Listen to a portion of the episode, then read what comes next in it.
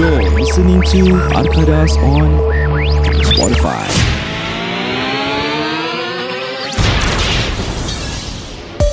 Podcast ini dibawakan khas kepada anda oleh HA Mode Batik Couples and Family Apparels. Ikuti laman social media mereka di Instagram h.a underscore mode dan juga Facebook mereka which is Batik Couples and Family Apparels. Dan jika anda ingin mengunjung kedai beliau Kedainya terletak di Golden Landmark 0319 Dan waktu pembukanya adalah pada hari Isnin hingga ke Ahad Jam 1 hingga 7 petang malam.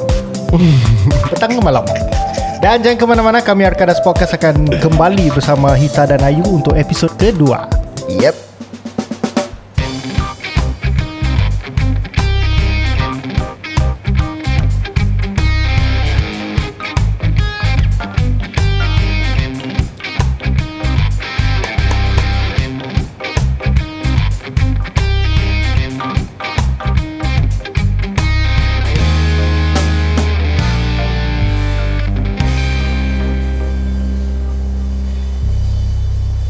Yeah, selamat kembali lagi ke Arkadas Podcast bahagian kedua. Saya Amin Mending. Saya Said Rahman Saya Razak. Eh, Aku pula habis tak sabar-sabar, okay, eh. Aku pun nak full name juga Saya Said. Rahman Saya Razak Azman. Dan uh, kami masih bersama Hita dan Ayu di studio kami bersama kami di Arkadas Podcast. Terima kasih sudi bersama kami pada kali ini. Okey, aku nak tanya korang eh. Mhm. Apakah Apakah? apakah bukan apakah lah. Okey, apa uh, baju HA mode yang mana kegemaran korang? Warna apa ataupun corak yang mana? Kalau kau tanya aku Aku suka yang slow batik Slow batik. Slow aku dah ada batik. tau satu. Aku nak beli tu Belum terbeli-beli Selesa, bila tidur selesa. Kan Kau buat Ah. tidur Aku eh? suka dos Ah. macam Flare Apa loose pants Yeah. Ha, flare. That's why aku suka Tapi aku belum sempat nak beli InsyaAllah one day Hari tu aku dah keluar dah selesa sangat. Aku balik tu aku tidur dengan tu seluar. Kau Pasal kan selesa sangat Macam aku terlupa aku pakai seluar Oh, pasal dia kebiasaannya tidur tak kasi Kau nak kena faham. ah, Itulah demi keselesaan seluar batik dia tu Jadi Jad kau pula apa favourite kau? Aku is gonna be that uh, signature lah seriously. The black and like gold uh, Dia signature. dia simple Dia tak not too loud It's just nice Hitam Nice, nice. Ah, Aku suka Kalau colour pula aku suka yang Biru. Royal Royal Blue yes Itu hot item eh Tapi kalau saya pakai jadi tak hot Betul Dia jadi cool Pasal dia biru, biru. ah, Okay mari kita tanya Hita dan Ayu Assalamualaikum Hita dan Ayu apa khabar? Waalaikumsalam. So far okay? Good, good. Masih nervous? Masih okay semua? Dah ada okay lah. feedback feedback ada? Feature fat By the way thank you eh Bawakan makan untuk kita Ah, ya, Alhamdulillah. banyak Sama-sama. Agak sedap eh ni benda Okay Hita What is your favourite design from HA Mode? Do you have your current favourite? design. Uh, hmm, Yang- Banyak sangat ni Semua dia Kalau dia owner mesti ah, Semua saya suka That's why Diorang pilih they, they choose specifically that design To Yes, be betul. part of Asia mode Yang dia tak suka Tak pernah keluar Hmm, kedai Betul favorite design dah tak keluar. Dah, tak lama keluar? plan. Oh, really? 2017 dia release. Dia plain Hmm. tapi dia lengan ada macam Batik. motif. Batik Motif apa? Motif, motif design parang. Parang Ya. Oh dia dah tak keluar ni. Hmm, dah tak Dah, keluar. dah. I see, I see. How about Ayu What's your favourite For me, I like the dress. Batik dress Yeah. Yang mana satu? The Colour wave dress. Uh, actually, any colours ah, as long as in that particular design. mana? I see Hari ni kalau korang tahu Hita dan Ayu datang Baju berkapel-kapel ya. Yes. Baju Sedundun. batik daripada HA Mode Yang berwarna turquoise Turquoise. Kalau korang tengok kat Instagram kita Nanti korang nampak lah gambar kita Mhm. Di uh, studio rekodkan episod ini Jadi jangan lupa follow arkadas.podcast IG Untuk Ya, ya, follow follow. kita Episod dan juga Saya ah, belum follow. Saya belum follow. Oh, Depan kita juga Ah, tak ada jadi- follow sekarang. ah, Dia bukan niat tak nak follow Dia cuma lupa je. Businessman kan. Jadi kepada anda yang belum follow Silalah follow kita di Instagram Mhm. Arkadas.podcast Bukan saja Kadas Podcast. Kalau sesiapa belum Check out HA Mode Yes. Singgahlah Instagram diorang di h.a underscore mode Ataupun Facebook di Batik Couple and Family Apparel. Betul tu. Lagi dah dah start nak ujung-ujung tahun ni kan Betul. Ah, Income korang dah nak masuk kan Mhm. Pergilah shopping Stock up Stock up baju yes. batik tu Jadi in terms of kalau korang nak pergi wedding ke Korang dah boleh pakai sedondon as a family Kan style Yes and aku have to agree That kalau kita pergi ke kedai HA mode It's easy for us to find baju untuk sekeluarga kita. Betul. Baju bayi ada, baju mak bapak ada, baju untuk orang saiz besar macam saya pun ada. Mhm. Jadi memang senang untuk korang kalau korang pikiran stres eh lama nanti pakai baju ni uh, bini tak ada saiz pula. Uh, laki aku badan dah besar tak ada saiz. Anak tak ada saiz pula nak beli baju plain lah. Then HM Mode is the best place pasal orang ada segala saiz lah daripada lah. saiz besar hingga ke bayi. Cuma orang belum buat apa? baju kucing. Eh, kalau kau try baju baby, Ya. ada chance muat kucing tu. Ya yeah, yeah. Boleh boleh try. boleh cuba boleh cuba. Saya dah Nanti aku beli lah. Baju alpha kau pernah try tak dekat kucing? Tak pernah. Tak pernah. Okay, balik ni kau try. okay, by the way, uh, let me ask you a few questions. Not a few lah. Aku nak tanya korang satu soalan where what are the difference in terms of lifestyle uh, with uh, staying in Jogja dengan staying in Singapore, especially for Hita lah, since you are coming here to stay. So what are the apa perbezaannya tinggal di Jogja dan di Singapore? Uh, tinggal dekat Jogja itu lebih apa? Lebih aman. Lebih Relax. santai, relax. Santai, ya. ah. Singapura kita kerja pertama kerja di Singapura keluar pukul 8 pagi nanti pulang balik pukul 9 malam. malam ya. Kalau Jogja cuma 7 jam kerja. Oh, Berhenti pukul 7, pukul 2 udah pulang. tu lah sudah pulang. Okay. So agak-agak korang nak nak pergi Jogja? Tinggal sana? Aku tak nak pergi Jogja Aku nak pergi jogging kau, kau memang sepatutnya pergi Jogja. Itu sebab okay, Jadi uh, Macam mana perbezaan hmm. um, Hidup Uh, di Singapura Bukan hidup lah Tinggal di Singapura ni So uh, bah- uh, Apa ni Hita duduk di Jogja berapa lama Pada umur berapakah Hita Sebetulnya kita tinggal bukan Jogja, bukan dekat Jogja punya center city ya. Hmm. Tapi lebih ke arah ke Solo. Jadi maybe uh, 15 minutes from Jogja. I kota. see, I see, okay. Lebih dekat ke ada satu tempat namanya itu Oh, ada Siloso temple. Beach. Siloso Beach oh, bukan. Siloso Beach ini Sentosa. On Tengoklah Ini dia siapa Di sana ada tempat satu nama temple yang Prambanan Temple ya dekat situ. Uh, dia masuk ke Central Java bukan Jogja. Central Province Java. uh, Province Central Java. Jogja bersebelahan bersebelahan Bandung, Jakarta. tak ke Bandung Jogja dalam 6 jam naik kereta. 6 7 jam. ya. Hmm. Jauh. Tapi satu Benda bagus yang dekat Singapura ni Kecil lah Jadi senang untuk Ya. kita travel Kalau nak pergi Ya. ujung ke ujung senang Ya, eh. Kan Hmm, Satu betul. jam. Kan, Kalau kayu basikal boleh hujung ke hujung Ya yeah, dengar tu Okay, saya ada satu soalan uh, untuk Hita. Apakah maksud haradang? Panas Eh ni soalan yang baik ni Aku nak tanya Haradang. Tarik sis moko ni apa? Oh, tarik sis. Tarik sis buat tak tahu eh Apa ni? Tarik sis mongko Sekarang viral kat TikTok kan That Oh. lagu. tak ada Ni TikTok. aktif TikTok kan dia ni, eh? Oh anak aku suka Jadi aku kena Kata Teman follow anak aku eh, ya, follow Teman lah. anak aku Baik baik Eh tak tahu eh tak, Tarik sis tak tak tahu ada TikTok kan. Mungkin viral ya si- sini. Apa? Viral Viral ya. Apa? Viral Viral ya ya Siapa tak faham bahasa Indonesia ya, apa? Macam mana nak jogging kat Jogja? Macam mana nak jadi nombor dua Indonesia Siapa siapa?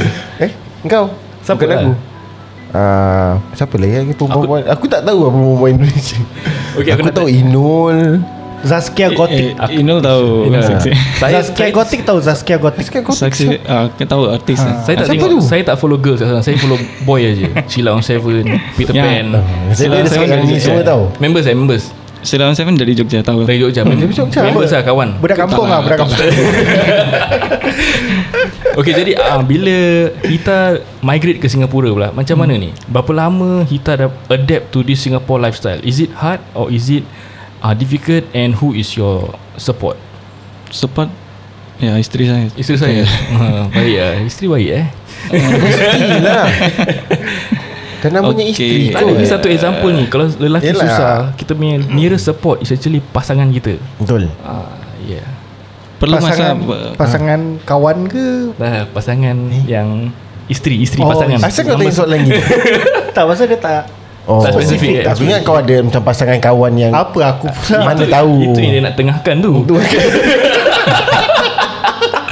okay, minta maaf kita. Okay. Okay, tak okay. Okay what was the question again Sam? Uh, how long do you need to adapt in Singapore dan uh, siapa kau punya support? Uh, okay, pertama Kita sampai sini mulai tinggal sini 2016 kita bulan September Oktober. Okay. 2016 okay. Kita masih butuh waktu kurang lebih 3 4 bulan untuk dapat untuk kita boleh masuk kerja di Singapura. Masuk Oh. kerja di Ah, Singapura. Oh, okay. masuk kira masuk Singapura terus tak dapat kerja. Belum. belum. Uh, masih urus uh, Work kebanyakan masih uh, HMOT ya. Masih bantu-bantu HMOT. Oh, so Okay, so what? Okay. So uh, sekarang since kita tinggal di Jogja, Mm-mm. Ayu pula tinggal di Singapura dan korang pun dah bernikah. Korang ada rumah dekat Jogja tak? Ada rumah. Ada juga. Rumah apa? Adakah rumah pangsa? Rumah Baru aku, aku, aku pun nak cakap rumah pangsa Rumah kecil aja. Rumah kecil aja. Rumah kecil tu berapa tingkat? Kalau kita rumah Satu kecil tingkat aja, satu tingkat, satu tingkat. Satu tingkat aja. Okey, alhamdulillah. So jadi macam mana ni? Macam mana kehidupan ataupun berapa, berapa kali korang balik ke Jogja untuk hidup di Jogja pula? Sebelum Covid Sebelum Ah, Covid kita sebelum buat sebelum Covid. Pasal Covid ni jahat. Ya 6 bulan sekali Oh, 6 bulan sekali. Ah, Berapa enam lama? Berapa lama tu kalau balik sana? Sebulan? Paling lama satu minggu Pasal ke, ada kerja juga Ada kerja. Tak boleh cuti lama-lama Oh. Satu minggu lah maksimum Okay, jadi saya nak tanya Ayu pula lah. Ayu, apa perbezaan since you have lived in Singapore for a very long time?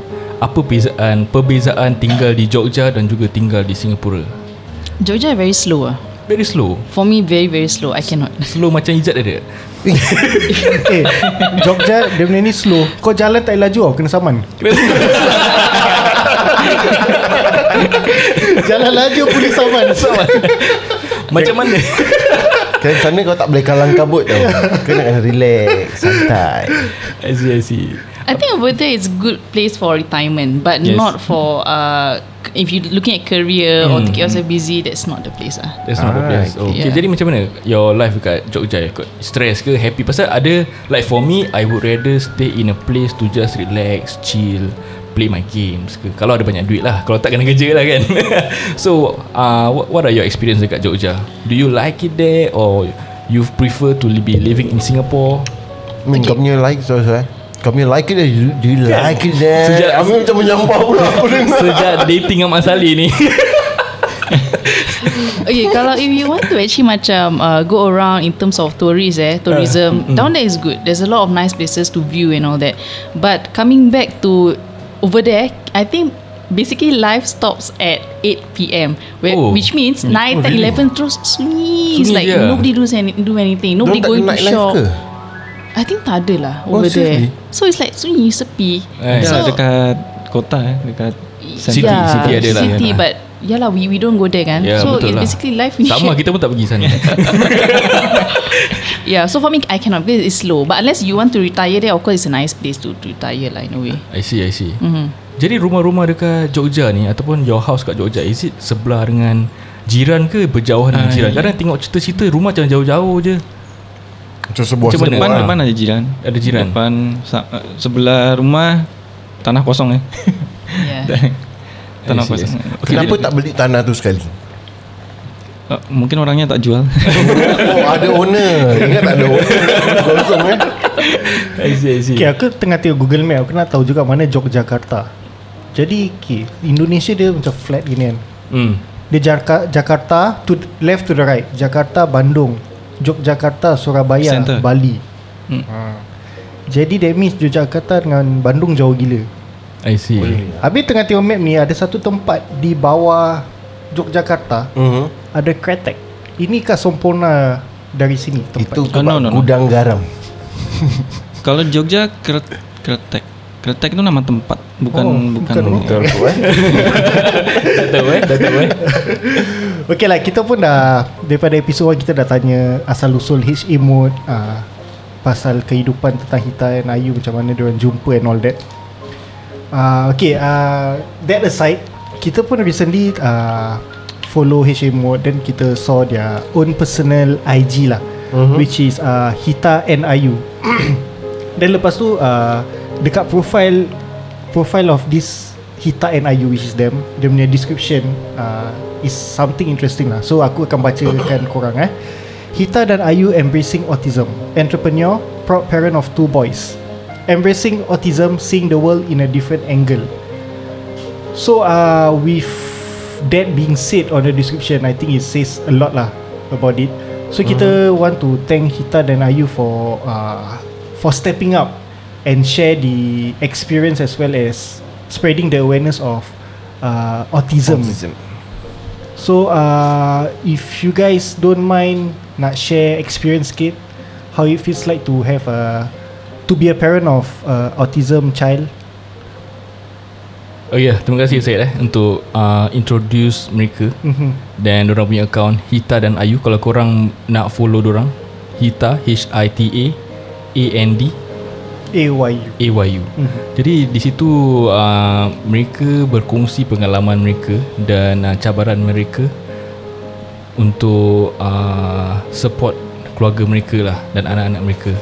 So to be honest, this is my first time interviewing uh, upfront with parent who have child with autism. So mm-hmm. kalau tersalah cakap ataupun tersalah sebut, sila memperbetulkan kita.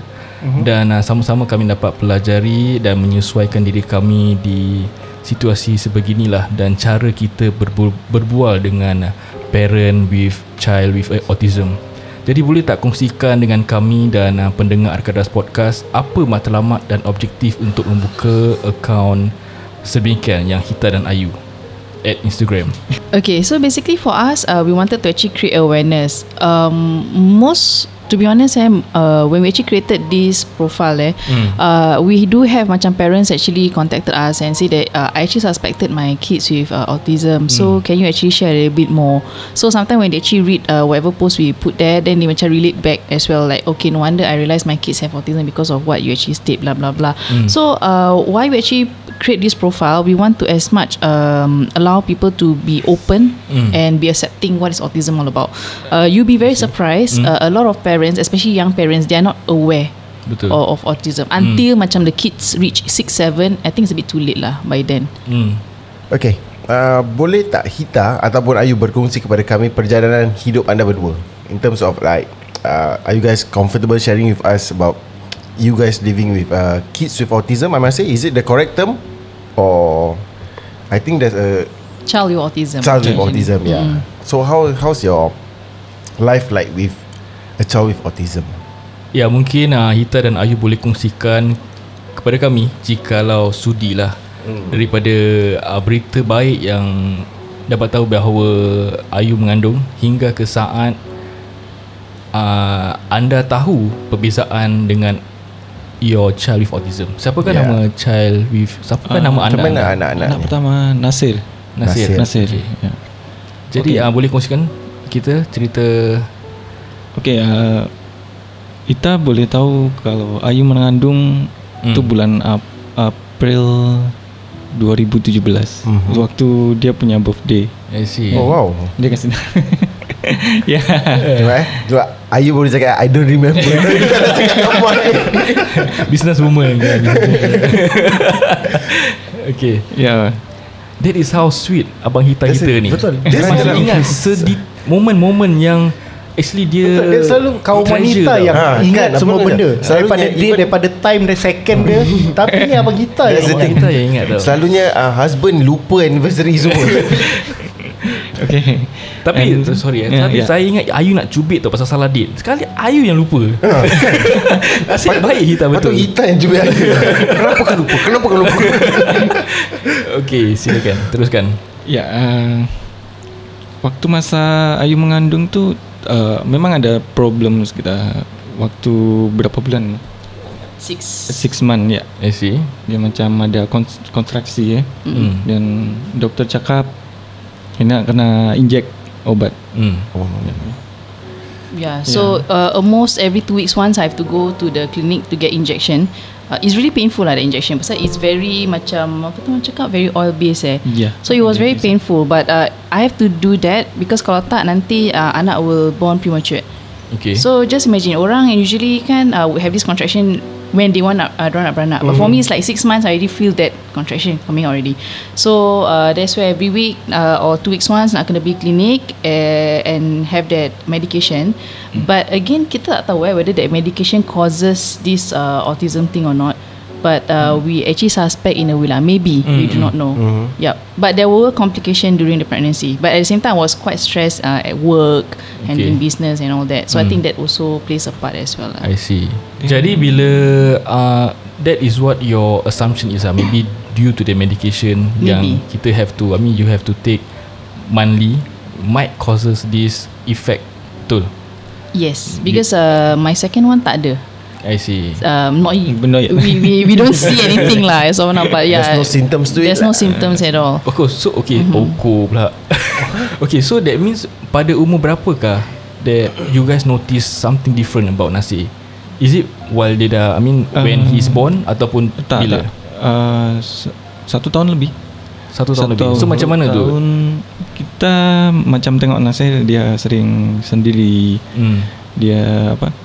Uh, Dia nak sesuatu tapi tak tak boleh cakap. Tak boleh cakap. Uh, harusnya seumur dia mungkin bisa boleh 15 hu- 15 kata 15 Mm-hmm. atau lebih dari 15 tapi seumuran Nasir Nasir tak tak banyak Hmm. word yang dia ucapkan. I see. Ha. Jadi bila Nasir dilahirkan tu, kita kan biasa dekat Singapura ada uh, macam-macam check up lah.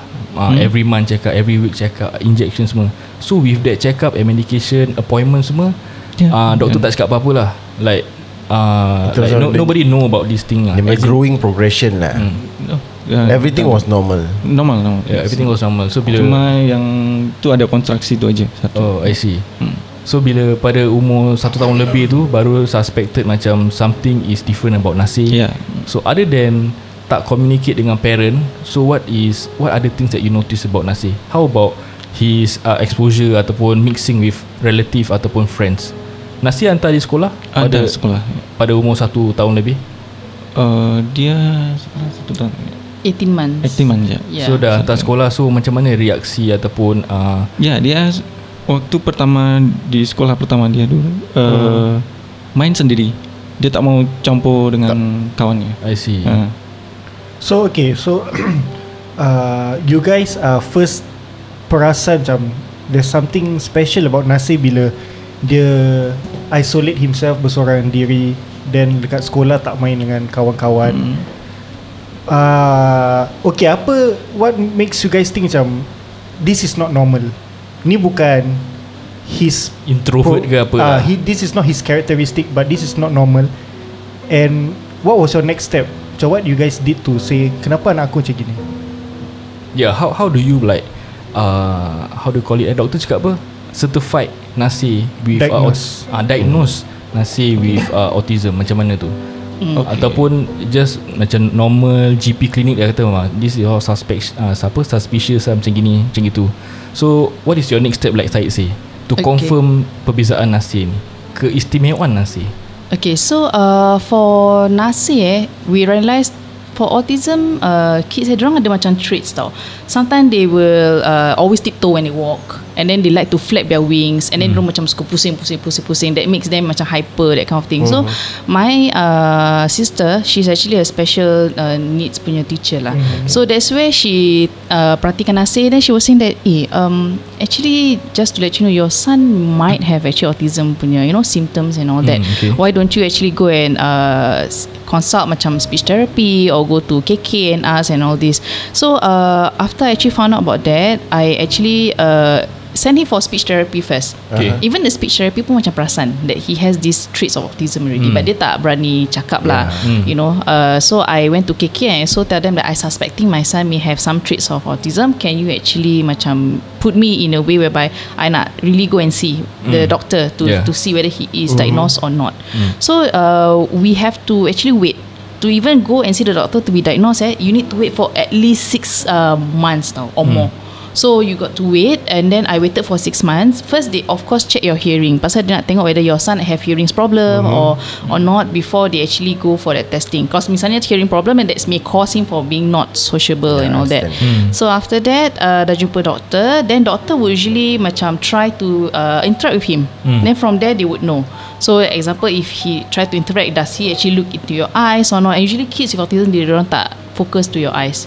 They will always look away Even when you called his names He also look away Because that was one of the thing we realised also Like asal macam nasi kita panggil Tak tengok je Like Hmm. dia tu something of the hearing or what But it's not So lepas dah pergi KK, jumpa the doctor. The doctor then uh, actually tell us, uh, okay, we there's two ways. It's either you can wait a little bit longer to see whether you want to diagnose your son because uh, it's a lifetime thing though.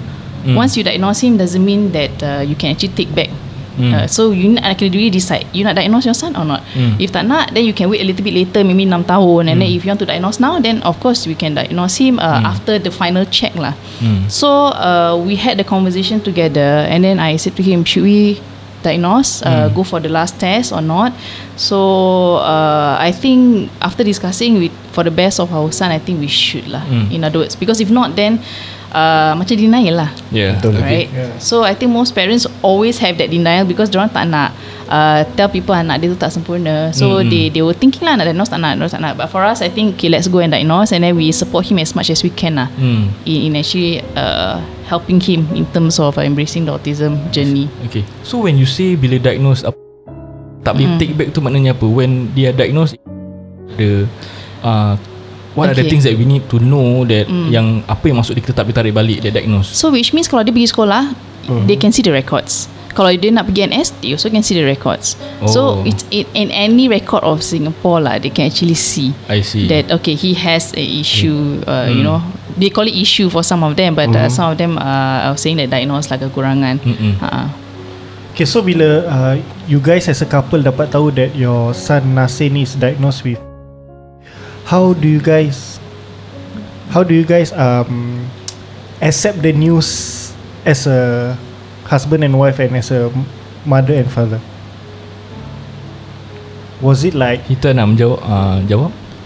do you guys feel like kenapa aku why why it happened to me kenapa not someone else like was it the most depressing moment of your life or did you cope the news well Ya. Uh, okay. Uh, awalnya sih ya merasa macam denial ya. Hmm. Denial. Oh ini mungkin mang, pasti nanti umur lima tahun enam tahun akan Pulih. balik pulih lagi Ya. gitu. Tapi kalau kita rasa kalau macam tu terus apa denial terus nanti tak dia punya terapi akan terhambat gitu. Hmm.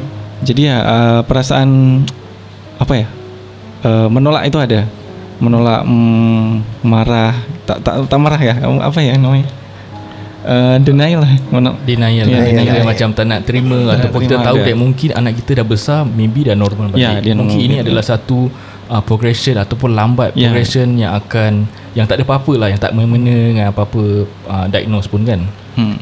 So macam mana siapa support siapa ataupun how do you guys feel atau who comfort each other because I know that this is not the normal news that we want to receive ah as a parent. betul And so macam mana you guys comfort each other pasal I know that moral support and support from our partner is very important. So how is your uh, support share with us? when uh, when the doctor uh, diagnosed Nasi eh for the ASD eh autism thing uh, that time dia tengah kerja and that point of time pun tengah COVID so I was the only one lah that boleh masuk So at that point of time then I text him I say okay so basically he's already been diagnosed lah with, with uh, autism. So uh, and then I, I text my sister. I say to my sister that uh, eh, my anak uh, has been diagnosed already. But at that point of time I'm, honestly I'm, I'm quite in a denial tau. Pasal I was saying that uh, Why ah Is it going to be affecting his future or not? That kind of thing. As a parent of course you would worry a lot Then uh, my sister said this to me You know what? You should be grateful that your son tu sempurna in terms of physical. Mm. He's only have issue with his neurology lah In terms of the brain wise. So that's something that you should be uh, Happy about lah. Because ada orang Anak You know tak ada tangan Tak ada kaki Or you know That kind of stuff. So you you should be thankful In a way that Maybe Tuhan make him tak sempurna But in another way Or another form. Yeah. So okay lah. Then that's why I, I was more accepting. So I was telling Gita Okay whatever it is We need to stay together. We make sure that we give him uh, The best that he he can lah In terms of this journey. I see. So uh, kepada kita dan dan Ayu dur, uh, during that few months of accepting the news, the few months of being in a denial stage, uh, how do you guys cope the situation? What was your coping mechanism?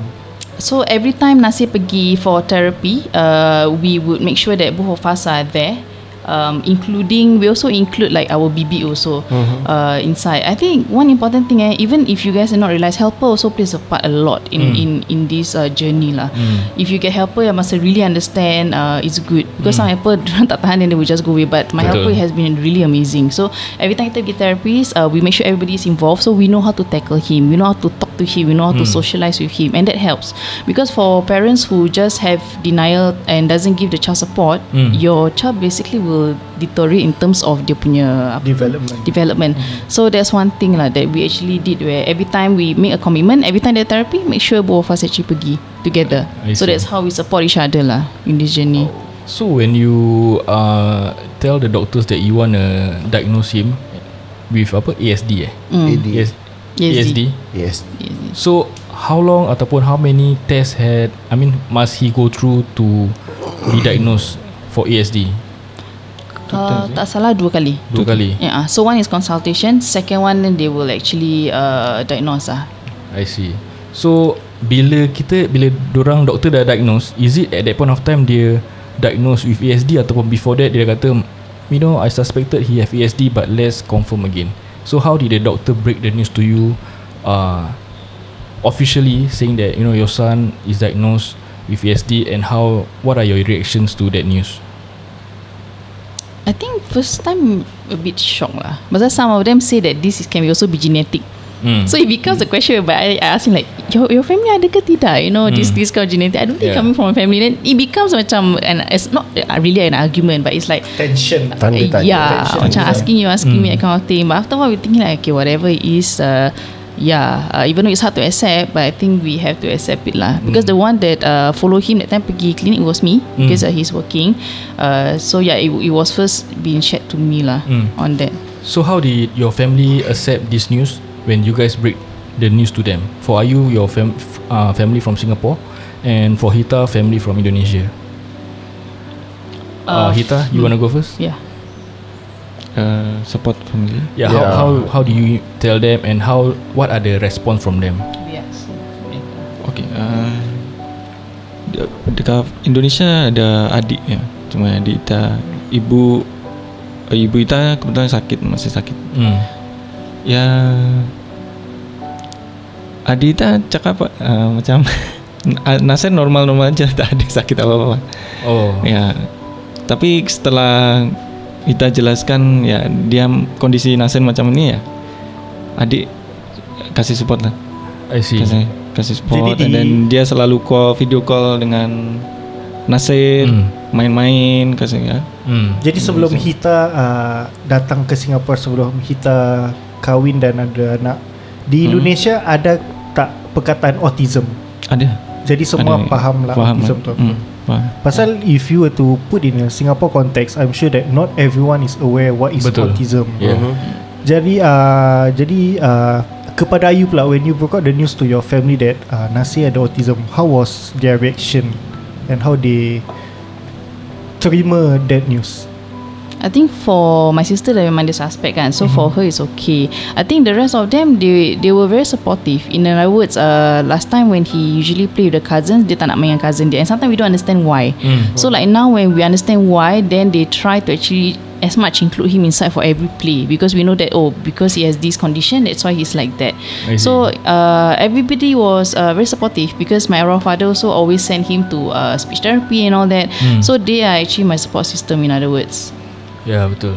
It's good that it's good to know that you know both of your family can accept the news and also can have moral support for you guys. Pasal takkan korang nak support each other je kan? Betul. Family Yeah. family support also play a, play a part in this situation.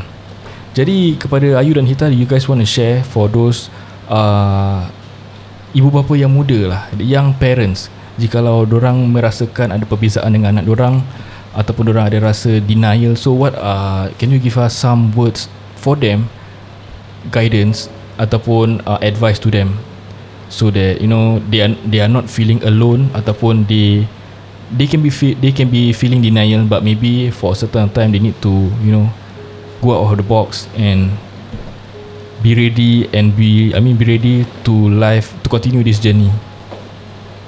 Uh, Hita, you want to go first? Especially Hita, maybe you can give words to young daddies out there.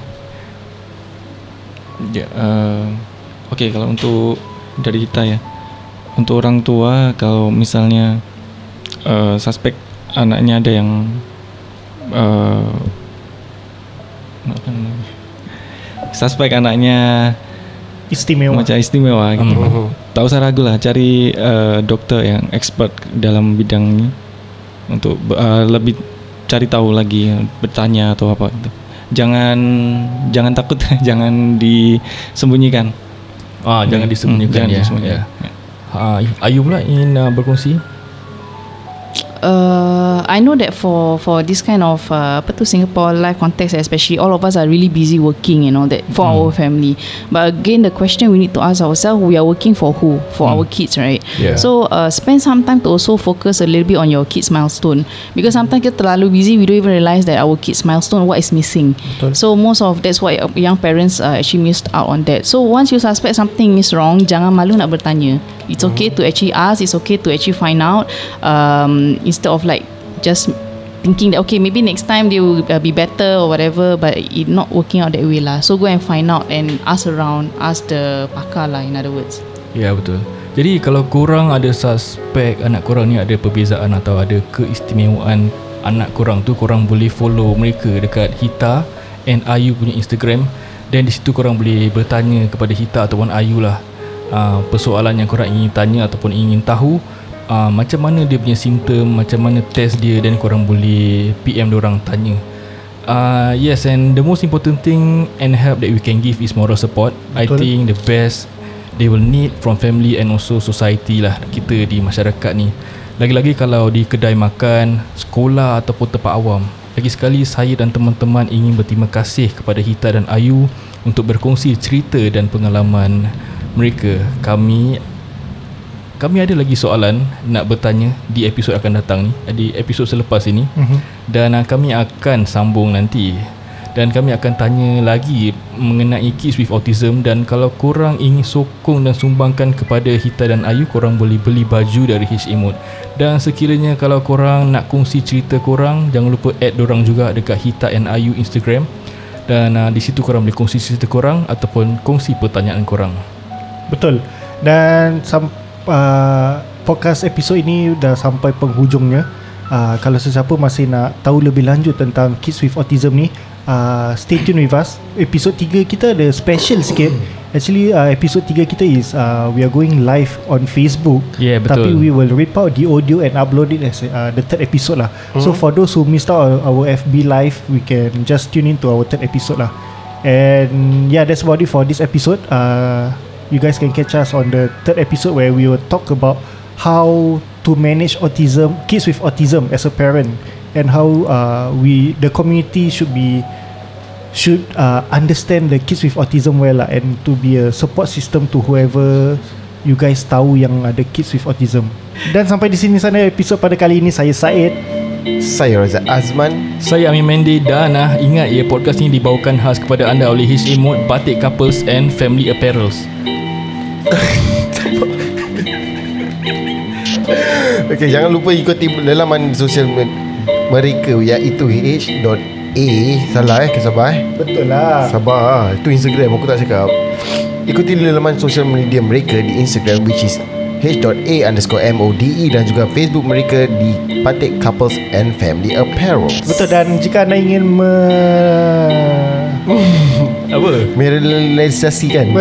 Dan jika anda ingin pergi ke kedai mereka Kedai terletak di Golden Landmark 0319 Dan waktu perniagaannya adalah pada hari Isnin hingga ke Jumaat sa- Jam 1 Eh Isnin hingga ke Ahad. Yeah. hmm, Jam 1 hingga ke 7 petang. Malam Malam Yeah guys, kalau korang bersama kita di Facebook Live nanti, say hi, like and share. Dan kalau korang dengar balik episod ni, terima kasih menonton Facebook Live kita dan kami Hmm. amat menghargai sokongan anda semua. Kata ni kita rekod dulu baru kita Yeah. rekod So kalau kau tanya Aku time travel bro, aku time travel. Kita jumpa anda di episod selepas ini. Selamat, bye bye. Assalamualaikum